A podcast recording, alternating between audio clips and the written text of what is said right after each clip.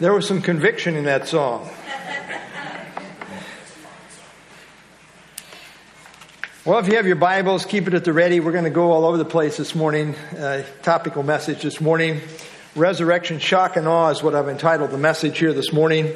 I don't know if you ever thought deeply about the resurrection, uh, if you believe in the resurrection or why you believe in the resurrection, but I want to uh, share with you this morning how unique the resurrection is to the truth of Christianity, uh, Judeo Christian faith. And uh, why, uh, you know, somebody said it's the only show in town, so to speak. I mean, there are no even real serious competitors to the truth of Christianity if you really understand uh, the truth of the resurrection. Lord, we thank you for your, your word now. I pray that you would give me grace to teach it accurately and clearly. And again, we are celebrating and rejoice in the, in the truth of our risen Lord this morning. I pray in his name. Amen. All right. Well, it is Resurrection Sunday, and I want to consider with you for just a few minutes how incredible is the truth of the resurrection. Resurrection truth, as I say, is truly unique uh, to the Christian faith. It is very rare in the annals of history that someone comes back to life uh, after they are certifiably dead. Now, I know you've got certain charismatic teachers.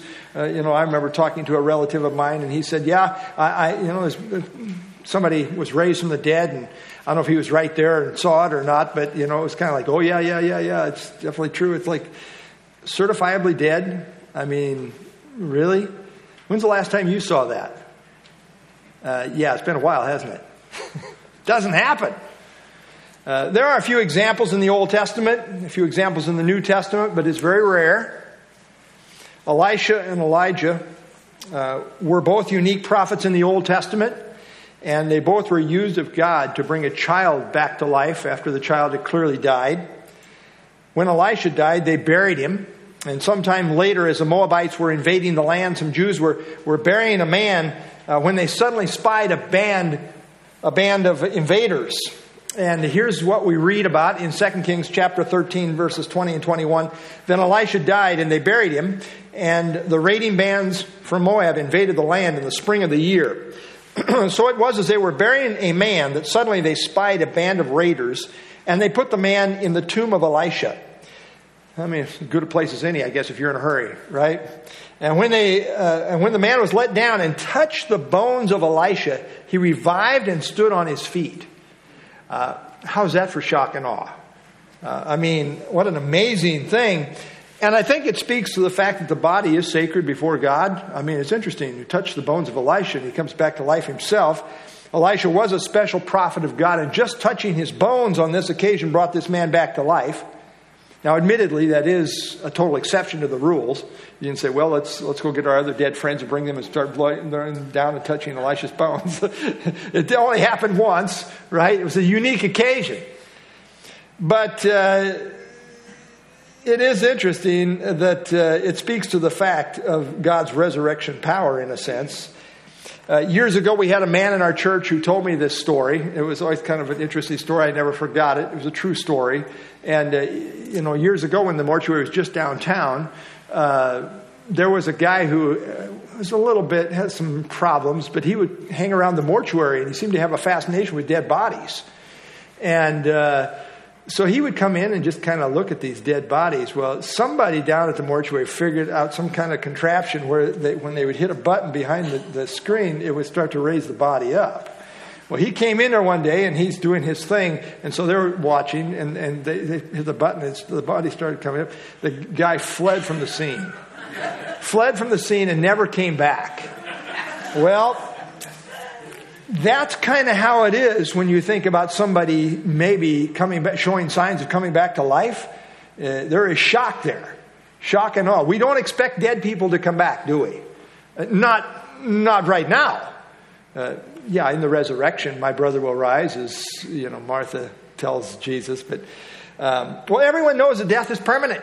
That's why we don't expect anything to happen contrary to that, right?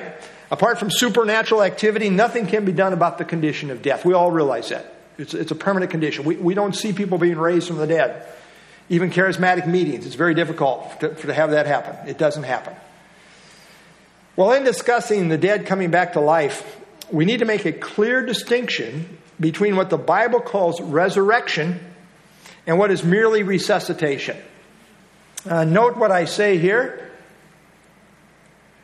The resurrection of Christ was permanent and eternal in contrast to resuscitation, which is temporary. Those raised back to life in the Bible once again died a mortal death later on. But Jesus conquered death to the point it no longer has any dominion over him. That's the difference. Uh, Don Stewart says this There is a difference between resurrection and resuscitation. Resurrection refers to putting on a new glorified body, while resuscitation means raising the person in the old mortal body in which they died. So that's the distinction here. Note these points about the uh, resurrection body of Jesus Christ. Number one, the resurrection body of Christ was transformed into a supernatural in a supernatural way, allowing him to pass through locked doors, etc., thus showing that he was not bound by the normal laws of nature. So this uh, this resurrection body of Jesus Christ uh, had amazing ability that we don't normally see. Number two, the resurrection body of Christ was raised in an imperish, imperishable, glorious, powerful, and spiritual form. And then number three, Jesus was the very first person to receive a glorified body in resurrection form. The first person. Uh, note the emphasis here in, in 1 Corinthians 15, what we call the, the resurrection chapter. Verse 20, but now Christ is risen from the dead and has become the first fruits of those who have fallen asleep. And then again in verse 23, but each one in his own order, Christ the first fruits, afterward, those are Christ at his coming. That word first fruits is really a harvest term, referring to the first of the harvest. Uh, the first fruits, and that's really a promise of more to come. The first fruits are just the beginning. Christ himself in the resurrection is the first fruits, the very beginning. So when we talk about the resurrection, realize that no one before Christ had ever been resurrected in a glorified body. No one. Resuscitated? Yeah. Even in Jesus' own ministry, Lazarus and so forth. There were some resuscitations. The poor Lazarus had to die again. He was not resurrected in a glorified body. Christ was the very first. He is the first fruits. And no one since Christ has been resurrected in a glorified body. There is more to come, but it hasn't happened yet. As Paul says, afterward, when's this going to happen? Afterward, those are Christ at his coming. So at the coming of Christ, there is going to be more of the fruit, more of the harvest of, of glorified bodies at, at, the, at the second coming of Jesus Christ. And really, uh, in 1 Corinthians 15, uh, Paul's really talking about the rapture of the church saints who are going to share in resurrection glory. Christ himself alone is the first fruits of resurrection life, but then afterwards at his coming, all the church saints will share in resurrection life. That's a wonderful thing to think about. Uh, you know, you think, well, death's the end. You know, imagine you're going to die tomorrow. Um, just imagine. And some of, some of us may. I mean, we just don't know, right? I mean, I'm at an age where they're not expecting me to live much. I'm just kidding. we just don't know, though, right? We don't know. Well, maybe we'll get killed in a car wreck. Who, who knows? But, uh, you know, you come to the end of life, now what? Well, if you don't have any hope and all that you have is this life, well, it's over. It's over. But we as believers know this is not the end. Uh, we're just transitioning to even a, a, even a greater experience. Well, Paul talks about this reality in 1 Corinthians chapter 15. 51 through 53. Behold, I tell you a mystery. We shall not all sleep, but we shall all be changed. We're not going to all die, but we shall all be changed. And he's talking about glorified. We're all going to get a glorified body. And notice he says this is going to happen quickly. In a moment, in the twinkling of an eye, at the last trumpet, for the dead, for the trumpet will sound, and the dead will be raised incorruptible, and we shall be changed. For this corruptible must put on incorruption, and this mortal must put on immortality. What does he mean? This is a mystery. Uh, you understand that the Old Testament saints didn't know about the truth of a, of a coming resurrection, Job 19, uh, Daniel chapter 12, and so forth. They knew about the truth of future resurrection, and yet they knew nothing about the church or the rapture of the church, which is really in view here in 1 Corinthians 15. This is the revelation of new church truth previously unrevealed. Hence, it was a, a mystery now being revealed. And notice how quickly it's going to happen. The word moment is the Greek word atomos, from which we get the English word atom. Uh, it literally means that which cannot be divided. Uh, for centuries, the atom was considered to be the smallest particle possible. It was thought to be indivisible. Uh, nobody thought the atom could be split. So, so the idea here is the smallest amount of time possible in a moment. Smallest amount of time. I mean, it's, it's going to happen so quick. And then to underscore, uh, he doesn't just state it one way, he states it two ways. Uh, he says it will happen in the twinkling of an eye. The, the word uh, twinkling means uh, to hurl, like you would hurl a javelin. Uh, the idea is with great rapidity of movement. That's the idea here. The eye is the fastest moving part of the body. However, many scholars don't think it's really talking about the blinking of an eye, but the twinkling of an eye is really uh, the gleam or the glance of an eye, which is a whole lot faster than the blinking of an eye. The point is, it will happen extremely fast and instantaneously. There'll be no time for anyone to change their mind. You say, Well, I see, I, I don't want to be, uh, uh, Lord, I'm believing in you too now. I want to be on board. No, no, no, no. Uh, when the rapture happens, we're gone uh, in a moment. Smallest amount of time possible in the twinkling of an eye. We're going to be gone. In a flash. It's not going to be a drawn out process. Both the living and the dead in Christ will receive the same type of glorified body. We're all going to be caught up to meet the Lord in the air. We're all going to share in the same glorified body. But we're going to get there in two different ways. The dead, that is, the departed souls going to be with Christ, will be returning with him, that is, their souls and will be reunited with their bodies, and thus will be raised incorruptible. Uh, which is to say, they will be raised with a body that is no longer subject to decay. Those living at Christ's coming will have their bodies instantly changed, which is to say, they will have their bodies transformed into a glorified body. The difference is that the living will not have to die, but all the saints will get their body back only in glorified form. This is resurrection truth. We're going to share in the resurrection glory of Jesus Christ, and that we too are going to get our, a, a glorified body. The phrase put on, uh, we saw uh, put on there, was commonly used of putting on clothing. Thus, our redeemed spirits will now be dressed in glorified bodies, suited for the kingdom, suited for eternity. Our bodies, in effect, are, the, are only the clothing for the real person right? You, you've got your body clothes your soul, your spirit. In the rapture, the real person, that is your soul and your spirit, will put on another suit, so to speak. And this is what Paul meant by being further clothed in, in 2 Corinthians 5 4. Notice what he says there. For we who are in this tent groan. So the body is pictured as a tent. And tents are temporary, by the way. This, this tent is very temporary. And, uh, you know, tents are not really glorious. I mean, you can't compare your tent to a real house, right? It's, it's temporary. Uh, for we are in this tent growing. That's what we do. Uh, and some of us groan better than others. Uh, but uh, we groan. You know, we're, we're, breaking down. We feel the effects. And, you know, life just isn't fair. The older you get, the more you start breaking down, the more you start feeling it, right? Yeah.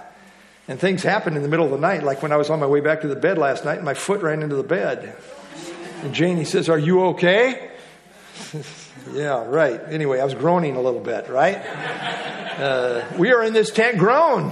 We groan, being burdened, not because we want to be unclothed, that is, to die and be without a body, absent from the body, present with the Lord. That's death. I mean, your, your soul leaves your body. Uh, not because we want to be unclothed. We, we're tired of groaning but it's not that we want to just die and, and be without a body, but further clothed. There's our hope. Further clothed. That is with a resurrection body. Resurrection body. That mortality may be swallowed up by life. Wow. This is the Christian hope. further clothed. Uh, I'm looking, I like this body, but it is groaning a lot and it's breaking down. But I'm looking to the further clothing. Uh, when I'm going to get a glorified body like Jesus Christ has. What a day that's going to be. We have lots of scriptures that bring this out. Uh, Romans chapter 8 and verse 11. But if the spirit of him who raised Jesus from the dead dwells in you, and that's true for every Christian, by the way, if you're a true Christian, a true believer, the spirit dwells in you. He who raised Christ from the dead will also give life to your mortal bodies through his spirit who dwells in you. You're going to receive resurrection truth in this body. It's going to be glorified, just as Christ was raised from the dead. Uh, you know, you say, well, when I die, that's just the end of this body. No, it's not. There's a further clothing, and he's going to do it in conjunction with this body. It's going to be transformed. It's going to be resurrected. Uh, Philippians chapter 3. How is this going to happen? Well, Paul says our citizenship is in heaven. This is believers, right? If you're a believer in Jesus Christ, that's where your citizenship is. Uh, maybe you're a citizen of the United States or somewhere too, but but uh, you know that's a small c. This is kind of like capital C. Our citizenship is in heaven, from which we also eagerly wait for the Savior, the Lord Jesus Christ. I hope that's true for you this morning. You're eagerly waiting for Jesus to come. You're looking forward to it. If you're a true believer, that's the expectation. And what's going to happen when He comes? Wow who will transform our lowly body. You know, that's the tent we're groaning in. He will transform our lowly body that it may be conformed to his glorious body. We're going to have a body just like Jesus Christ did in, in his resurrection glory. How's it going to happen? According to the working by which he is able even to subdue all things to himself. And finally, one more reference here in 1 John chapter 3, verse 2. Beloved, now we are children of God, and it has not yet been revealed but what we shall be. But we know that when He is revealed, we shall be like Him, for we shall see Him as He is. What an amazing time that is going to be. But my point to you this morning, one of the key points I'm making this morning, uh, in talking about resurrection shock and awe, is that never before in the history of the world had anyone ever seen a resurrection before the resurrection of Jesus Christ. We need to realize just how unique this is in the history of the world. And it was a, an event that changed the course of history, for sure. Now, yes, there were a few cases of resuscitation, but not resurrection. No one saw this coming. It was totally unheard of. Totally unique. In fact, resurrection truth is, is totally unique to the Judeo Christian faith among all the religions of the world. Never before the time of Christ do we find anything like it, nor do we find anything like it after the time of Christ. There's a lot of famous tombs in the world. I've been to a few. I mean, went to the Billy Graham uh, uh, library when we were out there in Charlotte, North Carolina, years ago, and you know we went to the Graham's uh, grave site there. You know, maybe you've been to a few famous uh, tombs, uh, but uh, you know, there's one thing that's unique about Christ's tomb. You know, you talk about a lot of famous people. Confucius' tomb occupied, Buddha's tomb occupied, Muhammad's tomb occupied, all these religious leaders of the world. But Jesus' tomb is empty. And here's the point the tomb of Christ is famous because of what it does not contain. There's the difference. Think about this for a moment. I want you to appreciate how absolutely new and unheard of was the truth of the resurrection. In the entire history of the world, before the time of Christ, there was no such thing as the idea of a future resurrection except for a few shadowy passages in the Old Testament. Yeah, it is there, but what does it mean? The ancient Eastern religions do a, do a study of, of world religions, and people try to do this, try to sort out, well, what do I believe? Well, you know, Christianity, oh, that's one option, but what about all these other religions? Yeah, go ahead, check them out. The ancient Eastern religions never conceived of the idea of a future resurrection. The mystery religions never knew of any concept of a physical resurrection. Look among all the religions of history, and in spite of all kinds of mysticism, and yeah, there's lots of mysticism and fanciful tales, But in spite of all that, the idea of a physical resurrection is really foreign to those religions. What about Islam? Well, Islam didn't show up for 700 years until, you know, into the church age. Today, among the religions of the world, only Islam, Judaism, and Christianity teach the reality of a future resurrection. But here is the essential point never in the history of the world is there any record anywhere of a glorified resurrection taking place in connection with historical data. Note that last phrase in connection with historical data. That is until the resurrection of Jesus Christ. The resurrection of Jesus Christ is not only prophetic, yeah, we see it there in the prophecies in the Old Testament. It's not only prophetic, but it's also historic. Put those two together prophetic and historic, and that's powerful. It intersects with real history. There's real historical data. This is not just some fanciful mysticism, like, oh, it's not connected to anything. No, it's connected to prophecy, it's connected to history. This is history that fulfills prophecy. Now, there's, there's absolutely nothing else like this anywhere in the world. None of the other faiths have anything like this. It's just, I just, I just want to champion this. I just want to make a big deal out of this. In the whole of history, we don't see anything like this anywhere. This is what made the resurrection so totally shocking. For this reason, no one saw it coming. The Jewish religious leaders never saw it coming. Even Jesus' own disciples never saw it coming. It took them all by surprise. There was shock. Note uh, in Matthew 28, we read, but uh, let us read again. After the Sabbath, first day of the week, began to dawn. Mary Magdalene, the other Mary, came to the tomb. And behold, there was a great earthquake, and an angel of the Lord descended from heaven and came and rolled back the stone from the door and sat on it. His countenance was like lightning, and his clothing as white as snow. And the guards shook for fear of him and became like dead men. I don't know about you, but if I was one of them, I think I'd have become a believer right there. I mean, uh, this is amazing. The guards experienced shock and awe, and they didn't even see the risen Lord. They just saw the angel. They just saw the effects of it. They saw the angel of the Lord who rolled back the stone. On resurrection morning, the, the women, when they came to the tomb, Mark uh, 16 8. So they went out quickly, fled from the tomb. Oh, it's empty. And they too saw the angel there. For, for they trembled and were amazed, and they said nothing to anyone, for they were afraid. The interaction with the angel and the sight of the empty grave was shocking. And then on resurrection eve, Jesus appeared to the disciples, and it says, Now, as they said these things, they're having conversation about the activities of the day, you know, discussing it, trying to sort it all out. And here comes Jesus Jesus himself stood in the midst of them and said, Peace to you. That's a good thing he said that. If he said boo, I think it all. Uh, Peace to you.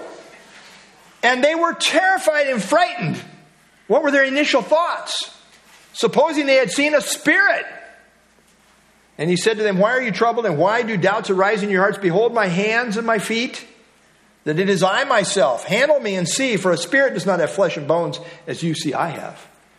So, yes, it was a glorified, transformed body, and yet he still had bones and flesh. He was all represented there physically. But note this critical point. Even though no one else saw it coming, it took them all by shock. Yet God saw it coming. Of course, God knows everything. But we see in the prophetic scriptures Psalm 16:10.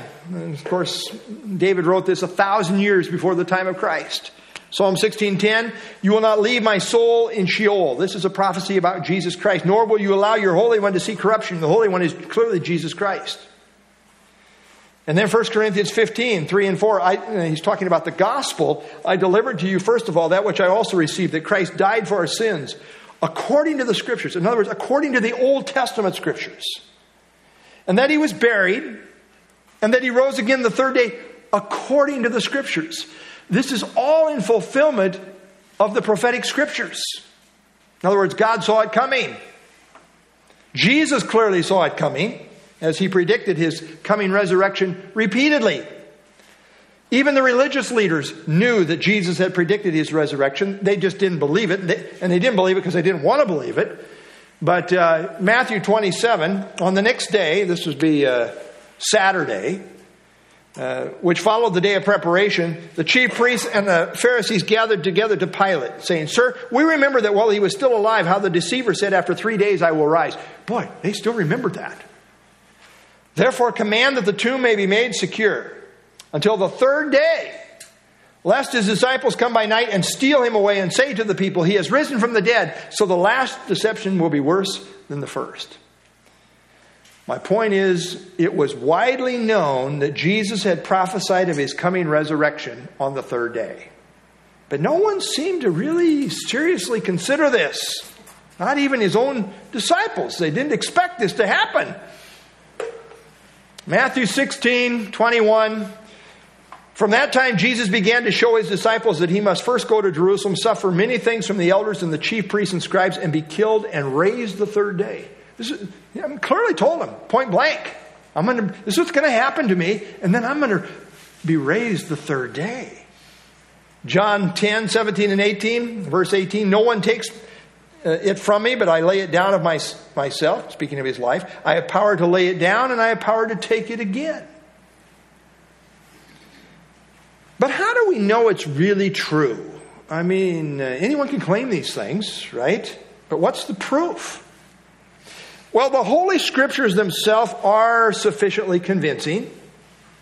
I mean, after all, the Spirit of God is living, the Word of God is living, and He makes it come alive in our hearts.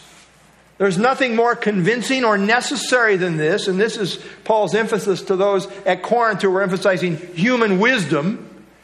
Uh, I don't care how bright you are, how eloquent you are, unless the Holy Spirit does the work, it's not going to happen. And that's his point here, 1 Corinthians chapter 1 verse 21. For since in the wisdom of God the world through wisdom did not know God, it pleased God through the foolishness of the message preached, as it's considered by the world. It pleased God through the foolishness of the message preached to save those who believe. This is God's method, this is God's way. And then in chapter 2, Paul says, My speech and my preaching were not with persuasive words of human wisdom. Really? Paul, that's, that's not your approach? Boy, let me just present some, some intellectually satisfying arguments that are really going to bring you into the kingdom. That wasn't it. My speech and my preaching were not with persuasive words of human wisdom. Well, what were they? But in demonstration of the Spirit and of power, you know what that is? The Spirit works through the message, through the power of the gospel. And the power is in transforming minds and hearts and lives. In demonstration of the Spirit and of power, that your faith should not be in the wisdom of men, but in the power of God. I mean, we interact with the living God and the power of His gospel as we share the gospel. But having said all that, even so, objective evidence for the truth of the resurrection is so strong that even just historically, it is incontrovertible if one is really honest with the facts. And God made us minds and all. Uh, you know, yeah, people without Christ, I mean, they're still in the image of God. It's a very marred image, but uh, they still have minds. As God says, come now, let us reason together in Isaiah 118. Years ago, Professor Thomas Arnold, a world renowned historian, I'm talking history now, historian, once said that Christ's resurrection from the dead is, quote, the best attested fact in human history. The best attested fact in human history. We're talking history now. Matt Perman says, it is worth pointing out that in establishing the historicity, we're talking historicity, his, history, in establishing the historicity of the resurrection, we do not need to assume that the New Testament is inspired by God or even trustworthy. While I do believe these things, there are three truths that even critical scholars admit. In other words, these three truths are so strong that they are accepted by serious historians of all stripes. So he's saying, no matter what you do, if you don't even believe the New Testament, let's just go with history. Even if you're just going with history, there's three things that even any honest historian cannot deny these three things. What are they? By the way, this isn't just one guy saying this. I read a lot of these kind of guys, and they all say this. Pretty much the same thing. What are these things? Well, number one, uh, Christ's tomb was found empty. It's found empty. I mean, all they had to do is produce a body, right?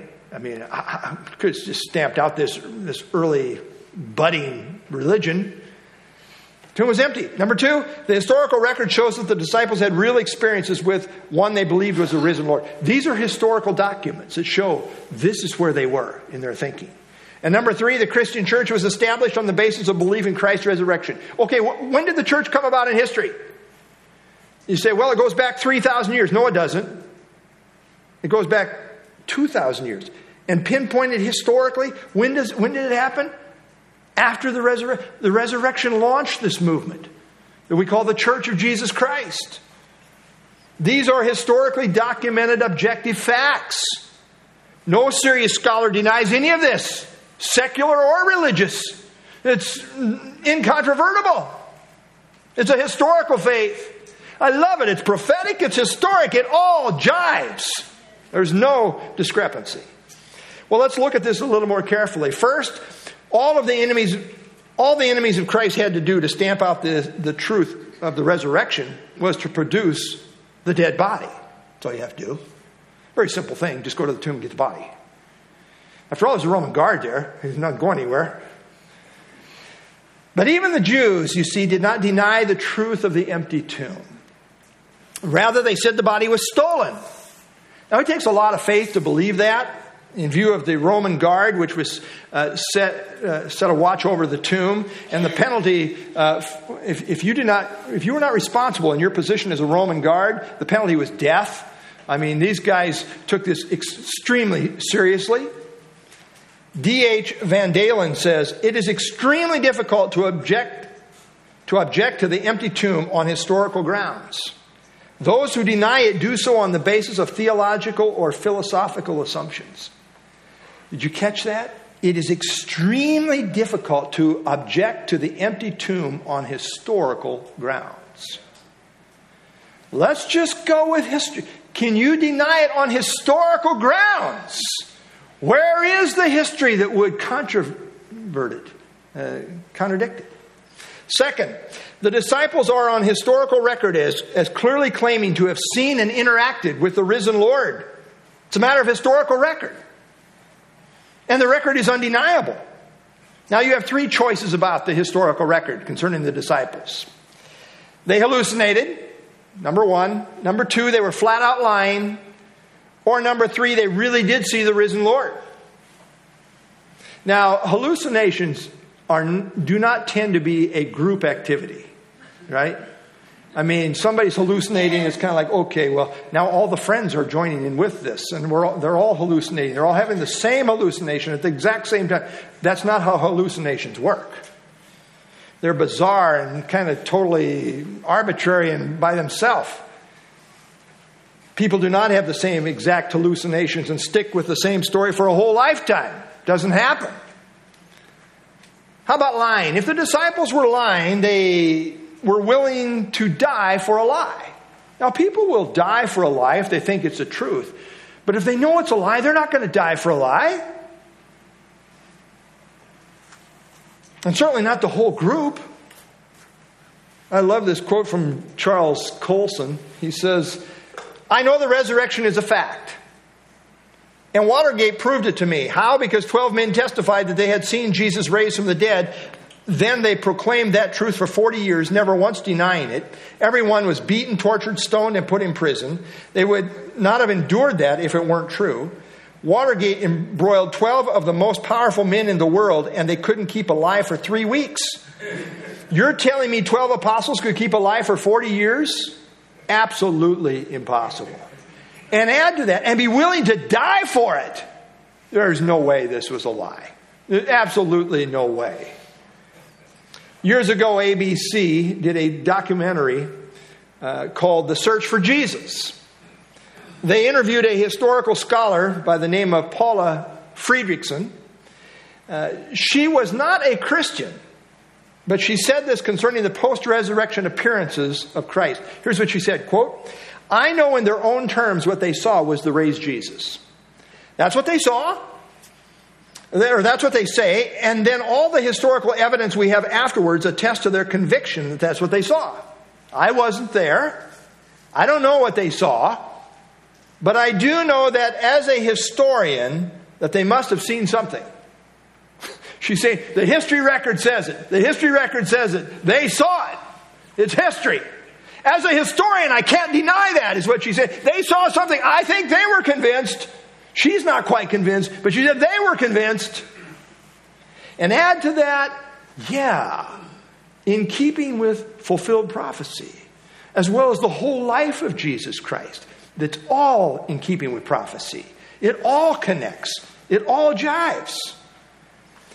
The only reasonable explanation is that the disciples really did see the risen Lord and they knew that it was true, and therefore they willingly laid down their lives for the truth of it. Third, it's an undeniable fact of history that the Christian church traces its beginning back to the first century following the disciples' claims to have seen the risen Lord. So, any one of these historical facts, historical facts, yes, biblical truth, but also historical facts, any one of these, in and of themselves, is convincing that Jesus is risen from the dead. But when you put them all together, it makes for a powerfully convincing package of evidence that is irrefutable. This explains why, in the early church, as seen in the book of Acts, we have the truth of the resurrection going out throughout the whole known world. The book of Acts presents the first 30 years of, of church history. And the dominant theme in the book of Acts is what? The resurrection of Jesus Christ. It so gripped the disciples that they spread this message far and wide, and you couldn't shut them up. At least 25 passages in the book of Acts highlight the glorious truth of the resurrection. What's the early history of the church about? Something brand new, never seen before in the history of the world the resurrection of Jesus Christ. Note just a few places in Acts 2:24, Peter says, "Whom God raised up," speaking of Jesus, having loosed the pains of death because it was not possible that he should be held by it. 315, killed the prince of life, whom God raised from the dead, of which we are witnesses. And then again in Acts chapter 10, him God raised up on the third day and showed him openly, not to all the people, but to witnesses chosen before by God, even us who ate and drank with him after he rose from the dead. And he commanded us to preach to the people and to testify that it was he who was ordained by God to be the judge of the living and the dead. To him, all the prophets give witness. We have history connected with prophecy here. History, here's what we saw, here's our experience, and it's in keeping with prophecy. Verse 23 To him, all the prophets witness that through his name, whoever believes in him will receive remission of sins. Well, as you think about Jesus this morning, how do you see him in your mind this morning? In truth, we have no idea what Jesus actually looked like, the historical Jesus. Was he tall or short? Uh, what was the, you know, the pigment of his skin? Was he darker, lighter? We don't know those things. We know he had a beard, wore sandals, that, those kind of things, but that's about it. You see, the biblical record is silent as to his appearance. The early church is completely silent as to his appearance during his earthly ministry. So we leave it to the artists to paint pictures for us, and they do that. And, but I want you to know it's completely arbitrary. We have no idea what Jesus really looked like. Is this, is this Jesus? Well, it's an artist. It's an artist rendition, right? But we have no idea what Christ actually looked like in his earthly ministry. No idea. But there is one exception we do have a biblical portrait of what the resurrected Christ in all of his glory looks like. Even that is totally beyond us. But uh, there is a biblical portrait for us in Revelation chapter 1. Revelation 1 13 through 16. John saw a vision of the glorified risen Christ, and here's what he saw in the midst of the seven lampstands one like the Son of Man, clothed with a garment down to the feet, girded about the chest with a golden band. His head and his hair were white like wool, as, as white as snow, and his eyes like a flame of fire. His feet were like fine brass, as refined in a furnace, and his voice as the sound of many waters. He had in his right hand seven stars, and out of his mouth went a sharp two edged sword. His countenance was like the sun, shining in its strength. Now, there's perhaps a combination of things here, but most scholars believe that really what you have, the overall picture here is, is Jesus presented as a judge. The robe fits the part. His white hair portrays wisdom, purity, eternality. His eyes as a flame of fire portrays his gaze as penetrating. His feet as brass portray him treading out judgment. His voice was deep and powerful with absolute authority. His right hand symbolizes the power of sovereign control. Two edged sword proceeding from his mouth portrays judicial authority. And finally, his countenance was overpoweringly awesome, beyond com- comprehension when it says it was like the sun shining in its strength. This is Christ high and lifted up. This is Christ in his exalted resurrection glory. And what was the response of John? Say, well, hey, it's really nice to finally see you in your glory. Uh, no, that's not how it went down. Here's how it went down. Revelation 1 17, 18. When I saw him, I fell at his feet as dead. Shock and awe, glory, resurrection glory. I'm glad it doesn't just stop right there. But he laid his right hand on me, saying, Do not be afraid. I am the first and the last. I am he who lives and was dead, and behold, I am alive forevermore. Amen. And I have the keys of Hades and of death. Who makes this kind of claim? I have the keys. I have the keys to Hades and of death. Now, um, we sometimes imagine that heaven will be like this, and, there may be an element of truth in this as, as we think about the whole big picture. But, uh, you know, I have no, no doubt that when we get to heaven, there's going to be a grand reception by the Lord. But uh, the Bible actually portrays uh, it more like this us are seeing the, the risen, glorified Christ. All, no picture is adequate for sure. But I have no doubt that it will be shock and awe. The resurrection glory. The one who is eternal life. To be in his immediate presence. As someone as well said, heaven will at once be a great eye opener and a great mouth shutter. I have no doubt that my mouth will be firmly shut, except for in praise to the Lord and worship to the Lord. But I want you to notice that while John is flat on his face as a dead man, Christ in love put his right hand on him, saying, Do not be afraid. I love that about Jesus. Shows up on resurrection Eve, peace to you. Don't be afraid. I mean, he's not against us, he's for us. What, what a wonderful thing. There's a lot to be uh, to make us afraid these days, but the one who is the first and the last, that is the eternal God, says to us, "Do not be afraid. Do not be afraid." And the reason we don't have to fear is because he is the one who was dead, but behold, he is now alive forevermore. And he has the keys. Keys represent authority. He has the keys of Hades. That, that is the realm of death, the spiritual realm of death. He has the key of Hades and of death, referring to the grave, the spiritual realm, the physical realm. He's got all the keys.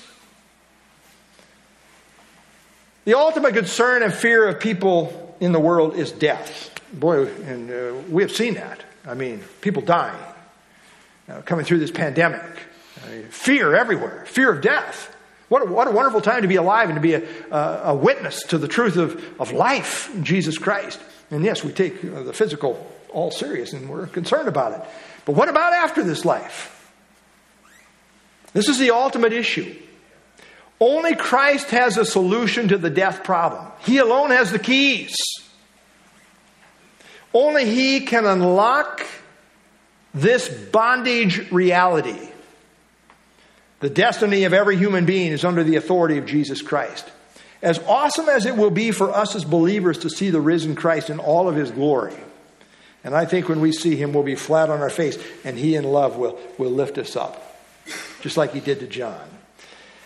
But as awesome as that is, and, and we're going to see him one day, well, wow, there's going to be a, what, can't imagine. Let's say he comes right now, and we're just caught up in our glorified bodies to meet the Lord in the air. I mean, it's going to be an overwhelming experience for absolutely every one of us. People say they're going to look around and see, you know, I don't think anybody's going to be looking around anybody else. I think we're just going to have all eyes on Jesus Christ here. But uh, for the world, it's going to be absolute shock and awe when they see the risen Lord. And they're all going to see him. Uh, note this in Isaiah, Isaiah chapter 52, which leads into chapter 53, one of the key chapters in the Old Testament. But in Isaiah, and these, these verses really belong to chapter 53. But uh, Isaiah 52, verse 14, relates to his first coming. Just as many were astonished at you, speaking of, of Jesus Christ, the Messiah. So his visage was marred more than any man, and his form more than the sons of men. Uh, in other words, it's describing uh, what they did to him physically during the Passion Week, culminating in the cross. But then his second coming, so he shall sprinkle, is how a lot of the translation, but really startle, I think, is the better translation. So he, uh, so shall he startle many nations. Kings shall shut their mouths at him. For what had not been told them, they shall see, and what they had not heard, they shall consider. Uh, this is not the end of the story, verse 14. Verse 15 is the end of the story. And then again in Philippians chapter 2, 8 through 11, related to his first coming, verse 8, and being found in appearance as a man, he humbled himself and became obedient to the point of death, even the death of the cross. Yeah, first coming, realities related to the cross. But there's second coming realities as well. Verse 9, therefore God also has highly exalted him and given him the name which is above every name, that the name of Jesus every knee should bow, of those in heaven and those on earth and those under the earth they're all bowing. Every tongue should confess that Jesus Christ is Lord to the glory of God the Father. Everybody's going to bow. You know, Hitler is right on his knees there. Name whatever great, considered great leader, they're going to be there. They're going to be on their knees. They're going to be confessing that Jesus is Lord to the glory of God. Revelation chapter 1, 7 and 8.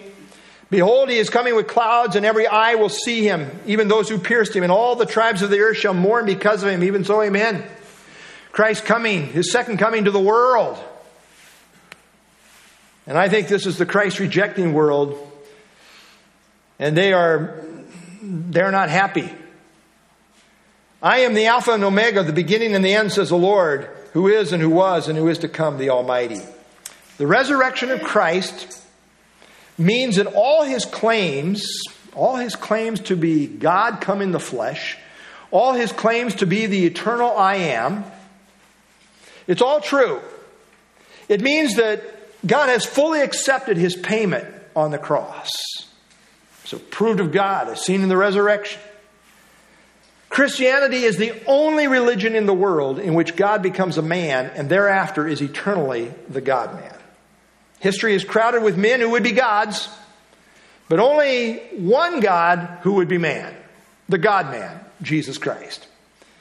Christianity is the only religion in the world whose leader has risen from the dead and whose tomb is unoccupied. Nobody else, no other religion can claim this anywhere. And Hebrews 2 says that Christ tasted death for everyone with the goal of bringing many sons to glory. Now, let me ask you on this Resurrection Sunday do you know him? Let me point out just three central truths in relationship to the gospel. Faith. The way you accept Christ is by faith. You don't accept Christ through a ritual, through whatever. It's by faith. It's, it's a heart issue. And it says in Romans 5 1, therefore, having been justified by faith, we have peace with God through our Lord Jesus Christ. How do, how do we have peace relationship with God? Through Jesus Christ. By faith. Justified by faith, we have peace with God through our Lord Jesus Christ. And what do you have to believe? Well, you have to believe in Christ as Savior and Lord. Romans 5, 8, and 9, God demonstrates His own love toward us in that while we were still sinners, Christ died for us. Christ died for us. There's the gospel. Much more than having now been justified by His blood, we shall be saved from wrath through Him. Did you catch this? Justified by faith, Romans 5, 1. Justified by His blood. Which is it? Yes, the blood makes the payment. You believe it. You believe in Christ as your Savior. But that's not the full story. The rest of the story is Christ rose from the dead the third day. Romans 10 9 and 10, 10 If you confess with your mouth the Lord Jesus and believe in your heart that God has raised him from the dead, you will be saved. For with the heart one believes unto righteousness, and with the mouth confession is made unto salvation. You see, if you really believe that, that God raised Jesus from the dead, that means that you're acknowledging him personally for who he is as the risen Lord. You're believing in him for what he did as he died for all of your sins, and then as Lord, he rose again. Faith must be personal. No one can do it for you. You have to do it yourself. We believe with our heart, we confess with our mouth. So, what say you? Who is Jesus to you? Years ago, a, a man by the name of S.M. Lockridge, actually, his full name was Shadrach Meshach Lockridge. Uh, you can see why he went by SM, right? SM Lockridge. But he preached a sermon titled, That's My King. That's My King. It's a famous sermon. A little excerpt from that sermon. My king was born king. The Bible says he is a seven way king. He's the king of the Jews. That's an ethnic king. He is the king of Israel. That's a national king. He's the king of righteousness. He's the king of the ages. He's the king of heaven. He's the king of glory. He's the king of kings and the Lord of lords. Now that's my king. Well, I wonder if you know him. Do you know him? I'm coming to tell you this that the heavens of heavens cannot contain him let alone some man explain him. You can't get him out of your mind, you can't get him off your hands. You can't outlive him and you can't live without him. The Pharisees couldn't stand him, but they found out they couldn't stop him. Pilate couldn't find any fault in him. The witnesses couldn't get their testimonies to agree about him. Herod couldn't kill him. Death couldn't handle him. And the grave couldn't hold him. That's my king. Do you know him? There's the ultimate question. Do you know him? Believe on the Lord Jesus Christ and you will be saved. The Bible is very clear. Ultimate issue about the resurrection truth. You know, one day there is going to be a resurrection to life, those in Christ, and there's going to be a resurrection really to eternal death for those that don't know Christ. Everyone's going to be resurrected from the dead, John chapter 5. But it all depends on whether you know Jesus Christ, which side of the equation you're going to be on. I, I trust you really know Jesus. No one knows your heart ultimately and perfectly except for God, and no one can make this decision for you. You have to do it. Here's the truth of the resurrection prophetically, it's fulfilled. Historically, it's undeniable. What will you do with the truth of the resurrection? That's what I present before you this morning. Will you believe on the Lord Jesus Christ and not just intellectually uh, mouth words? It's got to be a heart thing. It's with the heart that one believes. Is it real in your heart? Do you know Him? Let's have our closing song and then I'll close us in prayer.